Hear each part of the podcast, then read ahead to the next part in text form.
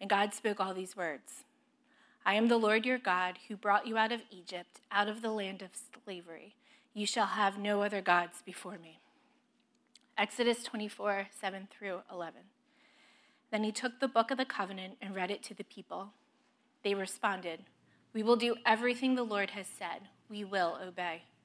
Moses then took the blood, sprinkled it on the people, and said, This is the blood of the covenant that the Lord has made you in accordance with all these words, has made with you in accordance with all these words. Moses and Aaron, Nadab and Abihu, and the 70 elders of Israel went up and saw the God of Israel. Under his feet was something like a pavement made of lapis lazuli, as bright blue as the sky. But God did not raise his hand against these leaders of the Israelites. They saw God and they ate and drank. That's the word of the Lord.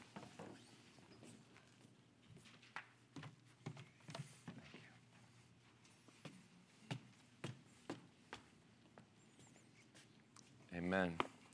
That is indeed the word of the Lord. sort of a question. uh, this is the word of the Lord, and it's uh, it's part where we're where you've landed in Exodus. We're in a series through the book of Exodus. Uh, we're looking at the gospel according to Moses, and we've arrived at sort of the, the famous place um, where the people receive the Ten Commandments. Um, if receive the law, and uh, before I go on, I just want to let you know, in case you haven't noticed, I'm a little bit under the weather.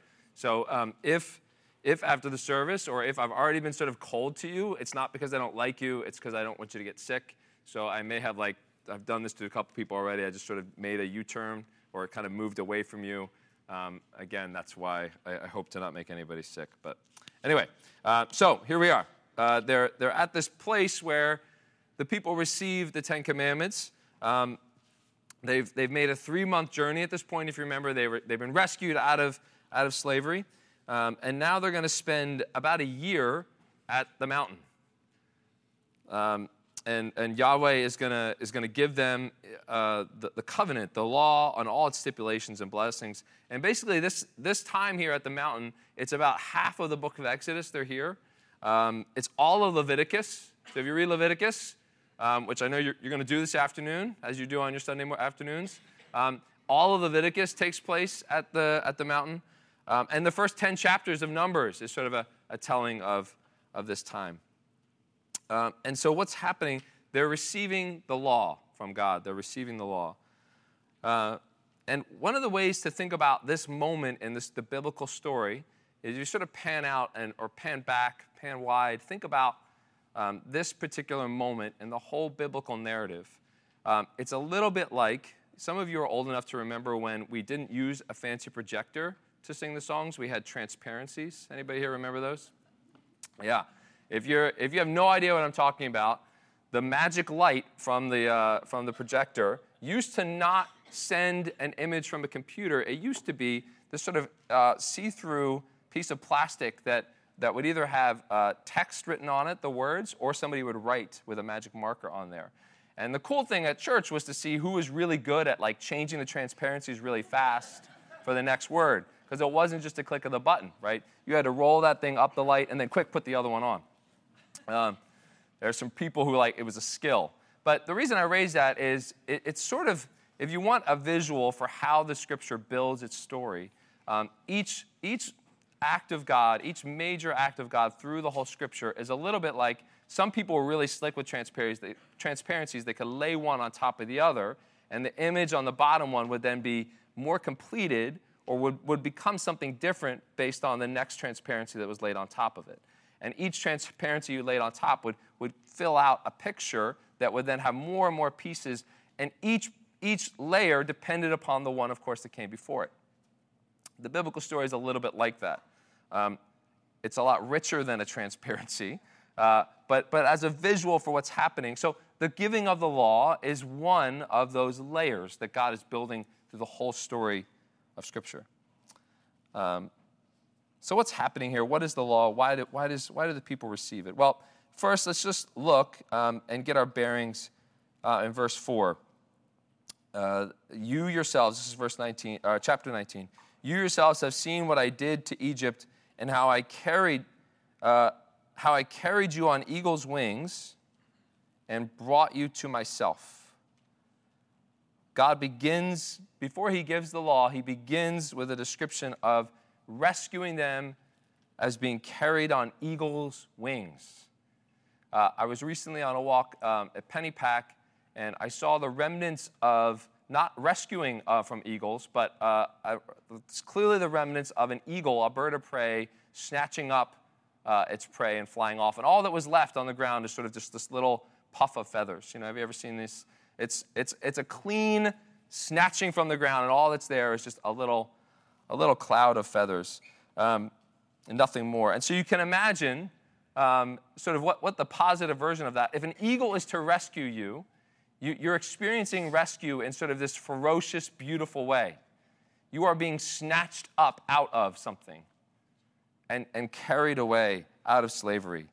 Um, so, so the image is of the people receive this, this awesome saving power. God saves them in the way that an eagle would snatch someone out of a field. So I carried you on eagle's wings and brought you to myself. And then verse 5 Now, if you obey me fully and keep my commandment. And this is just a good place to stop um, because this is a really important point uh, to address mass misconceptions about the way the Old Testament works. Uh, chances are excellent that more than half of you came in just not because you haven't heard it before, but just because this is the default mode that we flip to. Um, that we think that in the Old Testament, obedience saved you. Right? Now, you don't have to admit it, but somehow or another, deep down in yourself, you kind of think that's true. Old Testament God those people had to obey God before He saved them. And I just want you to notice right here that has never been true of God. It's never true throughout Scripture that you obey and then you are saved. It's always God saves and then He calls you to His law, then He calls you to obedience. Rescuing precedes the law. The law has never been a requirement for salvation. I carried you on eagle's wings. Now I call you to obey. Uh, and so, just as an invitation to the Christian faith, a reminder that you have to lay down the idea at the door that your obedience earns your acceptance, that anything you can do will earn God's acceptance of you. Uh, he, he saves you and then calls you to obey. Your good deeds cannot save you. So, um, so just kind of pocket that away. Whenever you come to the Old Testament, you are not reading about a different character of God. I know there's some things that make that difficult, right, and, and, and to wrestle with, but, but from the door you see the way God is, He operates here. Now, if that's true, though, so if it's true, if people are free, um, He saves them uh, by, by snatching them out, by nothing, no deed of their own, then there's a common question that follows that. Um, why give the law at all? So you saved, you saved us. Thank you, God. Now, why do I need you to give me this law? Um, I think sometimes, I, I, know I've confessed this my own self, I just kind of assume that this is sort of the way religion works, right? There's, there's rules. It's just how a religion works. So that's why God gave it. Uh, but but uh, thankfully, there's more to it than that. Um, so here's a clue, right? If you notice in the passage Ann read, um, there's lots of personal language. Uh, he, listen to how God describes uh, what he's doing. He says, I carried you and brought you to myself. If you obey me and my covenant, you will be my treasured, my treasured possession. My treasure possession. Do you have anybody in your life who you say, like, that's my person, right? Like I would say, that's my Ann. Right? And that's, you all know what I mean when I say that, right? And that, that's, there's not, there's not many people I say that about, right? Yeah, my, my treasure possession. You will be for me a kingdom of priests. God desires the people to be his own. And that's where he's talking, all that personal language, that's where the law enters. Um, he, the law enters when God is talking about making them his own. Now, think about that a little bit. That might sound strange to our modern ears. Um, we generally associate law with sort of more formal relationships So if you've recently got a job, um, maybe for the first time, and you realize, oh, there's this contract, right? There's this formal agreement. You show up here, this is how much we pay you. These are the things you're allowed to say to other employees. These are the things you're not allowed to say, right? These are your sick days if you get those. Um, there's sort of a law, there's a contract there. Um, whenever you have to go to a new website or you sign up for something, how many times do I have to agree to the terms and conditions, right? Got to click the button. This is not a this is not an intimate relationship. It's the opposite. Um, the laws generally we, we perceive them to kind of keep are more formalities, keep people at arm's length. So so what is God doing? How does the law lead to this intimacy, this making of His own? Um, it, it's helpful to remember, right? Always to try to go back into hey, the, reading the scripture is a cross cultural experience, right? I'm going in, trying to get in the mind of what's happening. Um, what is the way that the Israelites are living? They just came out of 400 years of slavery. That's longer than any of us are going to live. So that's going back to how many greats, right? 400 years, generations of slavery, um, in which they absorbed the customs and the worship practices of the Egyptians. Um, Sandra Richter, who writes a great book on the Old Testament called The Epic of Eden, um, she describes the Israelites at this point as uh, the, the people of the Exodus, particularly in this early point, they are polytheists considering monotheism. They don't come out of Exodus like, Yay, God, I'm ready to worship the God of Abraham, Isaac, and Jacob. They kind of have a memory of him, but they're more Egyptian than anything else at this point, right? So so they don't really know, they don't really know who God is. They know him to be powerful at this point, right? The Red Sea, that, that's a good indicator. This God has some power. He's dominion over heaven and earth. Um, but they don't actually know what, what this God would, would name to be good or evil necessarily. Um, how would this God compare to the many gods of Egypt? Would be an, a real question for them. So, so the law, so, that, so now come back to the law. Why the law? The law then is given as an invitation for them to know Him and for them to know themselves. So, so think about, like, let's do a couple more contrasts, right, to kind of flush this out. Uh, life in Egypt would have taught them that the gods have very little value for human life. Uh, you, you, they experienced state sponsored genocide, right, under Egypt. And by contrast, God says to them, uh, You shall not murder. I value every life.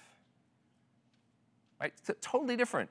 Um, in Egypt, they would have they lived under brutal, grinding labor, right? Remember when we, we got to that passage earlier? Um, their value as people was what they could produce in slave labor. And God says to them, what, by contrast? Take a day off every week and do nothing, and I'm pleased to feed you. What a contrast. Uh, the Israelites, they also learn, of course, that Yahweh abhorred human sacrifice, that he was against self mutilation um, and against temple prostitution. Um, the law shows them hey, all gods may have seemed different to you for the last, I'm sorry, distant for the last 400 years. What the law does is shows here's how I'm going to tabernacle with you. Here's how I'm going to come so close.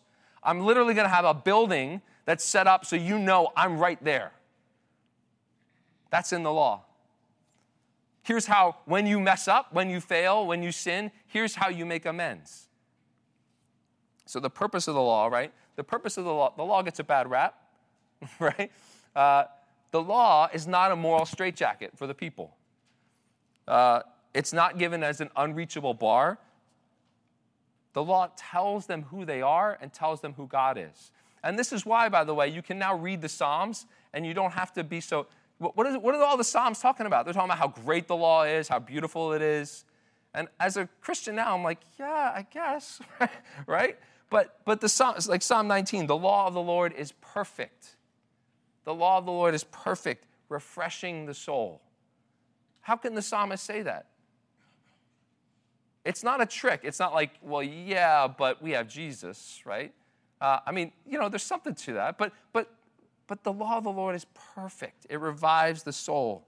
And why, why does the psalmist say that? Because in the law, the people who were once slaves learn who their God is, and it's beautiful, and who they are then by association as his people. So I just, just to invite you, if some of you are here, um, and, and by God's grace, you've actually heard grace preached to you. So I, you know, I started off kind of addressing like, hey, legalism doesn't land, even in, even in uh, Exodus. Um, also, uh, rejecting and th- chucking the law doesn't land either. Right? What we call antinomianism, which is I don't have to worry about God's law at all. Uh, what, what this shows us is that, is, is that the solution actually for you just running from the law or not wanting anything to do, if you bristle at any call to obedience, um, the, the solution here is not to like, you know, just season in a little bit of legalism into your life. that's, not, that's not what it is. Um, you, it's actually to see how the law is a gift. The law is a gift for us. It shows us who God is and how and how to be his people. The law is, is actually a form of God's grace to his people. It's not the way that we are saved, um, but neither is it antiquated rules for us to discard. And if that makes you a little nervous, like we'll, we'll get there, all right? Just, just hang on tight. Uh, it shows us the character of God and reminds me of who I am to be. Now, uh, so by the way, if you're following along, that's the purpose of the law, right? So, so what's the, the shadow of the law then? Um, when you stand before something of immense beauty and truth, uh, when you kind of stand beneath the shadow of it, um, there's, there's two things that generally happen. Um, the first thing that happens is when you stand before something like the law, it's beautiful and true, um, it reveals the beauty of God and who you are. Um, it actually reveals something about you uh, you find out something about yourself. I recently had this experience. Uh, some of you know we went on a World War II tour of Europe this past summer. Uh, my family and uh, some of our extended family. Um, we, went, we went all over Europe. We went to the Dachau, the concentration camp. We went to the Ardennes Forest, all the way to Normandy to see the, the beaches um, of D Day. Um, so much, so much of it was beautiful, so much of it was heartbreaking. But, but one thing in particular, I kind of stood in the shadow of it, and it, it, it captivated me. It revealed something about myself. It was in one museum, there was a little plaque that's still, that's still, I'm still wrestling with it, you know. Um, it, one little plaque, one little picture of a group of about 34 soldiers from Bedford, Virginia. And what you need to know, the Bedford, they're now known as the Bedford Boys. And what the Bedford Boys, they're, Bedford, Virginia is a little town, 3,000 people uh, in, in Virginia rural um, you know, in, in Virginia. And, uh, and uh, they sent 34 men to war. And on the beaches of Normandy, they lost 90% of them in, in about in less than an hour. Now, I, I tell you that story because, you know, it, I stood before that image and read about what happened to them, and I just, it just, it, it something, something happened in which I was both in awe of the beauty of their sacrifice, the tragedy of their sacrifice, and it revealed something else about to me as well. I was also in awe of my lack of courage. I knew I could never do what those guys did. You know, it, it revealed something about me. Uh, I, I never could do what those, those guys did. It exposed me a little bit. And so when you stand before the shadow of the law, and you see God's character on display, you see his beauty, you see his justice, you, you then also become aware of your own inadequacy before him.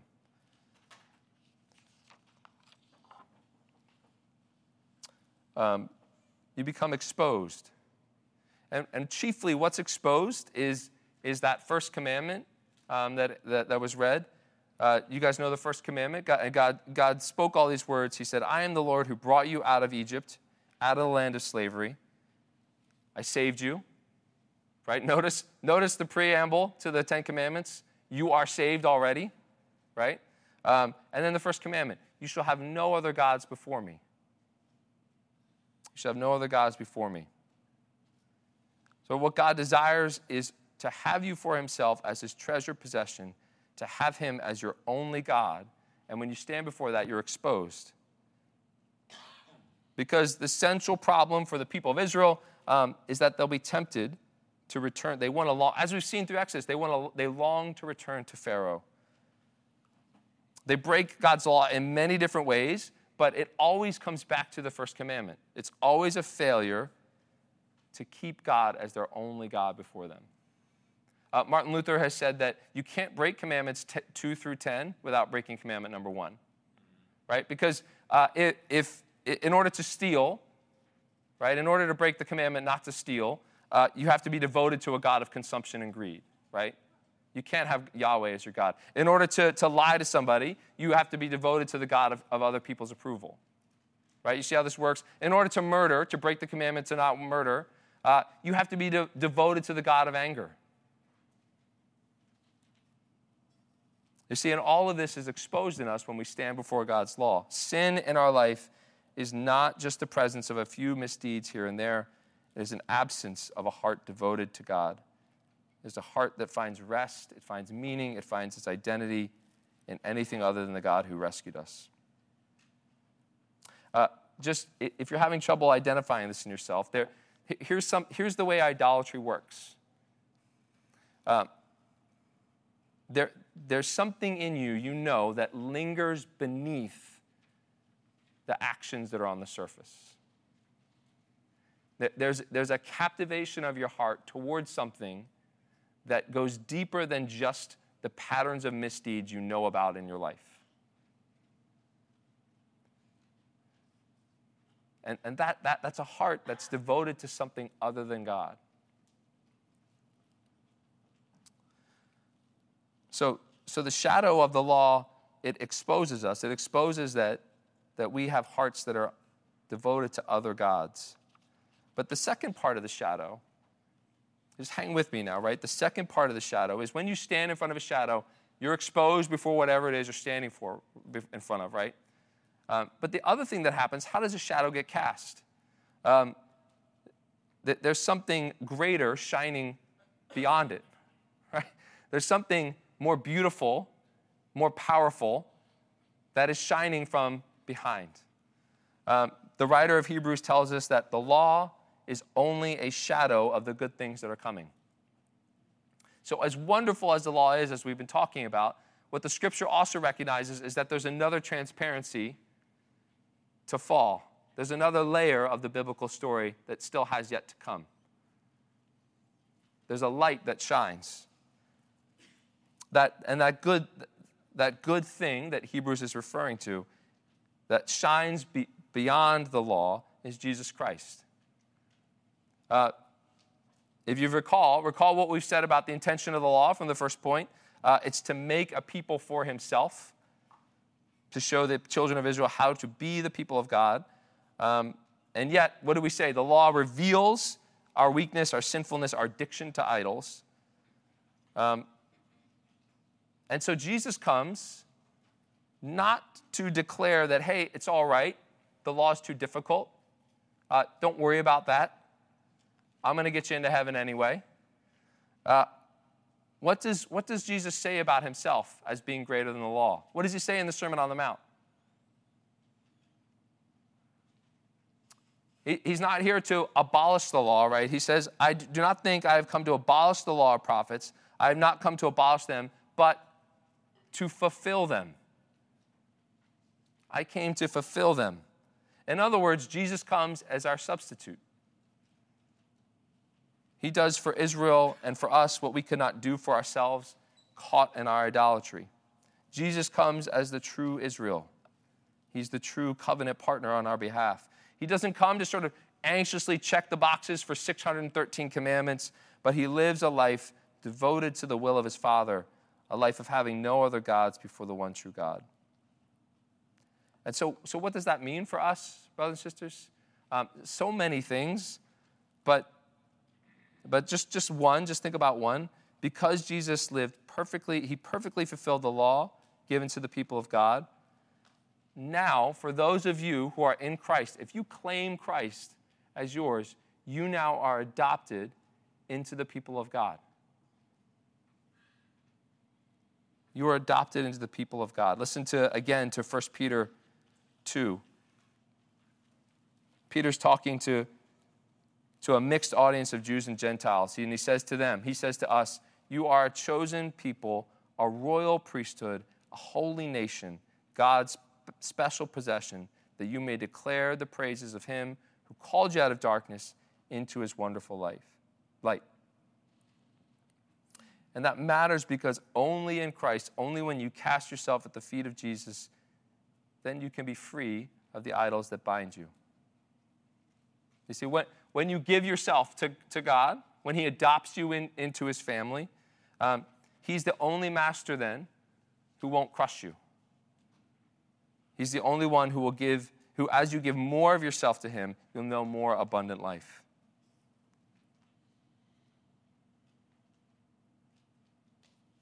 Um, okay, so, so uh, final, final point here. Um, if, if we're in Christ, if we're adopted into the people of God, um, here's, a, here's a question you might have that's been making you a little bit nervous. Are we then, now as the new people of God, are we then obligated to obey the law that's given in Exodus? How, how are we to obey, for example, the laws about temple worship? Does anybody know of any temples nearby in which we can practice temple worship as prescribed in the Old Testament? Um, how are we to now uh, fulfill the law about what happens when an ox scores your neighbor? I don't have an ox. I don't know of any that are, that are prone to goring my neighbors. Just to name a few. How, what, what then are we to do? We're, Jesus grafts us in, He adopts us as His people. He came not to abolish the law, but fulfill it. So then, how now are we to live? How are we to be the new people of God? Um, well, the key, of course, uh, how we're to live, it begins and ends with, with Jesus Christ as, as the center of understanding which laws and how we're to fill the law. For instance, uh, so, so think about this with me, right? And this is actually really important because, and particularly in this time and place, what's going on in the world around us, there's a lot of public misreading of the Old Testament on TV, right? Understanding what Christians are obligated to do or not do. Um, so think about it. The laws regarding sacrifices. Because of Jesus Christ, do I now need to go make a sacrifice before God at church on Sunday? No, I am free from that because Christ is the one and final true perfect sacrifice. He paid all our debt once and for all. So we look, so my point is, and we could go down the line, right? We could, but I look at Christ and he becomes now the key to understanding what God's calling me to obey. And scripture is really helpful with this, right? So um, Paul writes in Galatians 5 for the entire law, thank you, Paul. Jesus does this too, really helpful. Um, the entire law is fulfilled in keeping this one command. What's the one command, brothers and sisters? Love your neighbor as yourself. So we are saved. The law does not save us. We are saved and then called to obedience and we're called to obedience as we look to and follow Christ. Um, here's, uh, here's what Christopher Wright says. He says it so well. Uh, obedience, then, is never, is not ever a condition of salvation. That's what we've been saying. But obedience is emphatically a condition of mission. Only if God's people heed God's voice and keep God's command, uh, God's covenant, can they fulfill God's purpose for what God wants them to be in the world when God's people know who they are and know the story they are in, what God has done for them and what God wants to do for, for the world through them, then the call to responsible obedience to live in God's ways is a celebration of grace. The grace of obedient, obedience responding to the grace of salvation for the sake of God's, for the, for, I'm sorry, for the sake of the grace of God's mission. Um, So, brothers and sisters, God has a, has a purpose, has a purpose and a calling for this particular body in this particular time and space.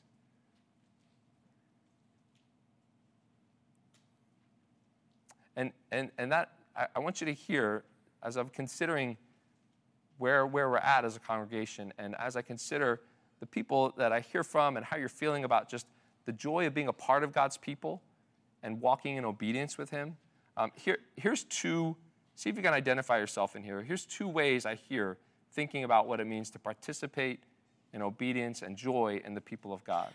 There are some of you um, who, who feel like the church needs to return back to something that it used to be, there's a nostalgia. If only we could turn back the clock and be like the church was X number of years ago. That's what we need to reclaim. That's what we need to get back to. So that's, that's on the one hand. On the other hand, what I hear is, is an ongoing questioning about the viability of the church as an institution. You're not questioning your faith, you just don't know if the church is really worth it, given what's happened, particularly in the past five years in America.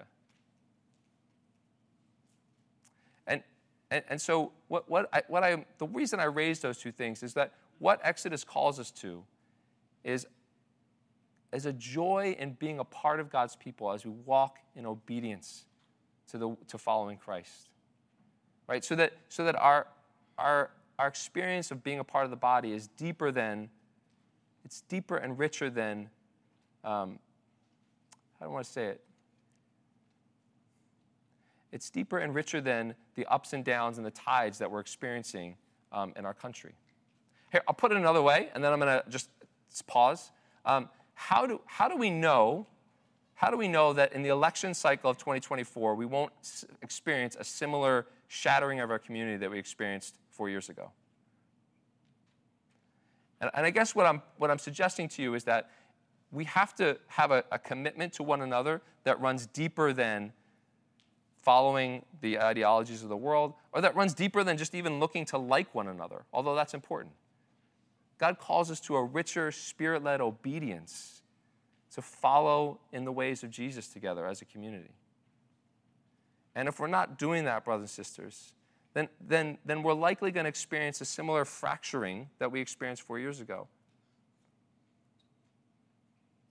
Now, I hope I'm making sense. I have a suspicion in the sickness of my mind, because I'm a little bit under the weather, that maybe I'm not, I'm not making sense. Um, so I'm just going to pause there for a moment and I know we're running, we're running up against it, but I just want to give you guys time to reflect, as I did last time. Where, where are you hearing the Spirit it, through this passage?